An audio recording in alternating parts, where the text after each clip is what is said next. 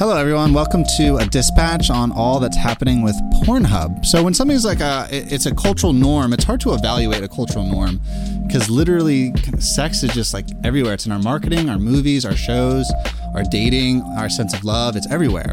Uh, but over the last two years in particular, uh, Pornhub has been getting evaluated in a really significant way. It first started with women coming out and sharing their stories about exploitation and abuse and people kind of preying on them and taking pictures of them or taking videos of them and uh, uploading them online. So a number of lawsuits just started coming out towards Pornhub. This hit a tipping point for us culturally when uh, a young girl, just a child, she's 15 years old, she went missing. And eventually, her parents found her by uh, well, there were there were 58. There were over 58 videos of this child getting abused and raped that were uploaded onto Pornhub. Somebody discovered them, notified the parents, and that's how they ended up figuring out where their daughter went and what happened to her. It's just an awful, awful way to discover where your child is and what's been. It's like every parent's worst nightmare apart from your child being dead. Uh, so obviously that broke all of our hearts. So Exodus Cry, which is a nonprofit that fights against pornography and sex trafficking and abuse and exploitation, they started a petition to shut down Pornhub.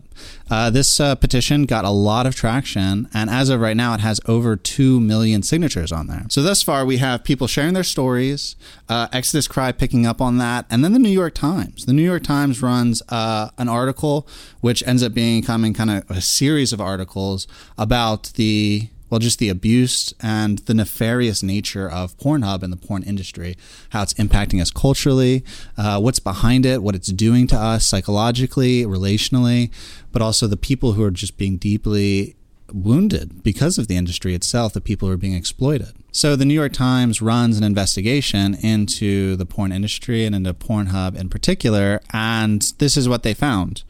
Pornhub is, and I quote, infested with rape videos, monetizing child rape, revenge pornography, spy cam videos of women showering, racist and misogynist content, and footage of women being asphyxiated in plastic bags.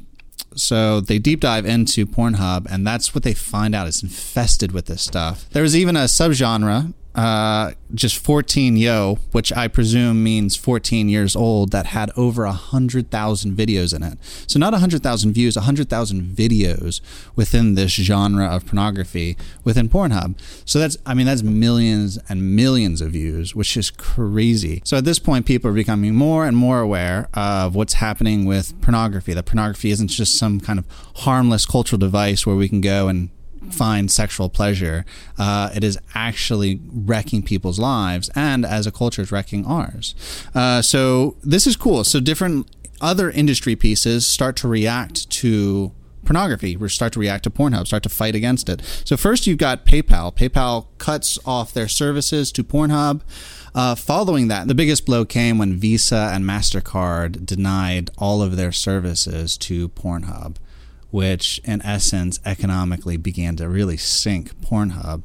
Um, it wasn't long after that, and this is this is cool because this is where like I mean we could talk about like Pornhub and these like massive global entities like Visa and Mastercard, uh, but we're just single individuals, um, and this is this is this is the cool part. Visa and Mastercard released that they had received over 100,000 emails from their clients uh, being petitioned that they would break their services away and deny their services to Pornhub.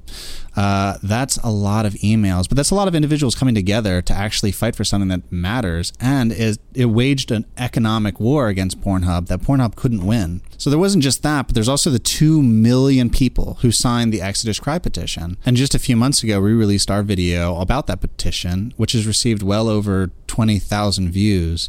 So if even only 5,000 of you signed that petition, that still makes a huge difference. More often than not, when I try and sign my my name to some kind of petition or somebody encourages me to do it, I don't really believe it'll make a difference. And so more often than not, I don't. This is a time when it did. So let me put this in perspective.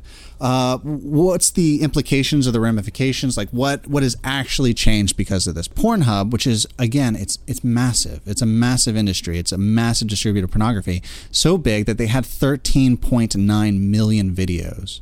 But they actually decided to monitor their content. Imagine that they actually decided to monitor their content, and 75% of their content was expunged from their site. They had to purge 75% of their of their site because 75% of it uh, had overt associations with racism, abuse, rape, misogyny, all sorts of just junk, incest, like just everywhere. As the New York Times uh, article says, it was infected.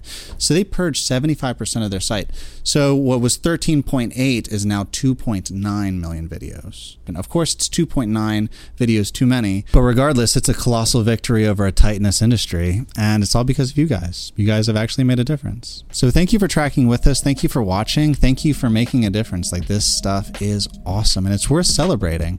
MindGeek is is the parent. It's the parent industry. It's the parent company for Pornhub. Uh, and MindGeek owns a majority of the pornography distribution worldwide. So, like, almost I mean, almost any porn site that you've been to, because um, let's be honest, most of us have, um, is owned by MindGeek. And MindGeek isn't just making these revisions to Pornhub, they're making these kinds of revisions to a lot of their other sites as well. Of course, you know, I'm sure that they're stocking and like doing like a data bank for like the videos that they don't want to delete. I'm sure they're backing up everything.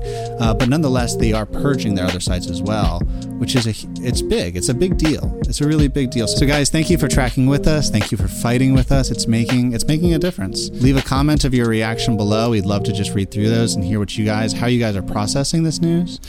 Um, we'll continue to bring you updates as things happen, and we will catch you next time.